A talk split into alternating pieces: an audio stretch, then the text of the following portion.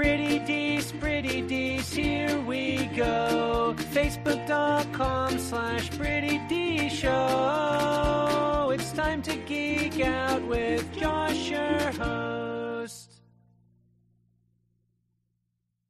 It feels like it's been an eternity, but Aquaman, the movie, finally comes out December 21st, and today we got the look at the final trailer for the film. So the last we'll see of the movie before its release date, December 21st. What's up, everybody? I'm Josh Meek, the Uber Geek. Welcome to Pretty Dees, your daily entertainment and pop culture show. And Aquaman, it feels like it's been coming out for a long time. We've been talking about this movie, we've been seeing little bits and pieces of this film. And finally, we are finally getting to the point where it is just around the corner. Not much longer to wait. Aquaman, of course, historically has been a hero that people kind of don't care as much about. He's been kind of a, a, borderline joke in the comics for a lot of years, and they've kind of pulled him back out of that a little bit. But in the movie form, Jason Momoa really surprised a lot of people in his portrayal of the character in Justice League and had a lot of people very excited about what a solo Aquaman movie might bring. So expectations are pretty high for this film that features a character that, you know, historically people haven't cared as much about. Now, this trailer is kind of the most revealing trailer thus far, as you might expect from the final trailer to come out for a film. We learn a lot more about the plot of the movie. We learn a lot about the characters and the actors portraying those characters. We see a lot of the set pieces, the big action scenes that are going to take place in the film. We get little snippets of them. You can kind of piece together what's happening. It's at a few key points in the film. We see a lot of the costumes. We see a lot of the, the CGI that's that's being put together to create the underwater world of Atlantis. So there's a lot happening.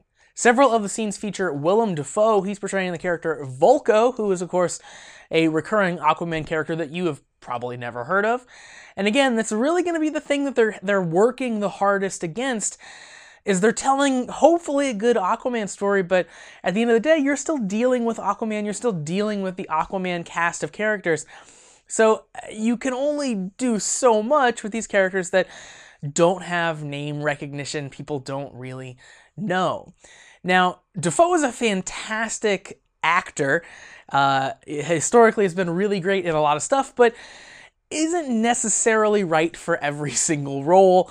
He can kind of overwhelm scenes, overwhelm entire movies with his general Willem Dafoe-ness. So I'm hoping that his role here is a bit more understated as he isn't the main focus. We're here to learn about Aquaman, so I hope he doesn't chew too much scenery and uh, and really go full Willem Dafoe. Nonetheless, I'm happy to see an actor of his caliber in this film, and uh, and should be interesting to see him kind of guide a young Aquaman. Uh, kind of learning the ropes is what it kind of seems like the uh, dynamic those two characters will have. Now, we're clearly going to dive very deeply into the life and history of Aquaman. This is this is an origin story after all. So expect lots of things like various tridents and the secret powers of those tridents and warring factions and protecting the deep to be the main going concerns of this film. Uh, it doesn't seem like it'll be a regular superhero film for better or worse. Now, I think in the best case scenario, we get a movie that's not dissimilar to the Black Panther. A striking standalone film that happens to fit into a larger narrative. In the case of Black Panther, the larger Marvel Universe. And of course, in the case of Aquaman, the larger uh, Justice League DC universe that they're building in their films. I, in, if it is related to Black Panther and, and kind of a film similar to Black Panther, we get a movie that kind of peels back the curtain on this fantastical world that we don't know much about it lets us spend some time there as we figure out all the inner workings that that world has to offer. And it, it creates this atmosphere and it builds it all up in the course of this one movie. And it makes you care about that world over the course of this one film. Black Panther did an incredible job of doing that.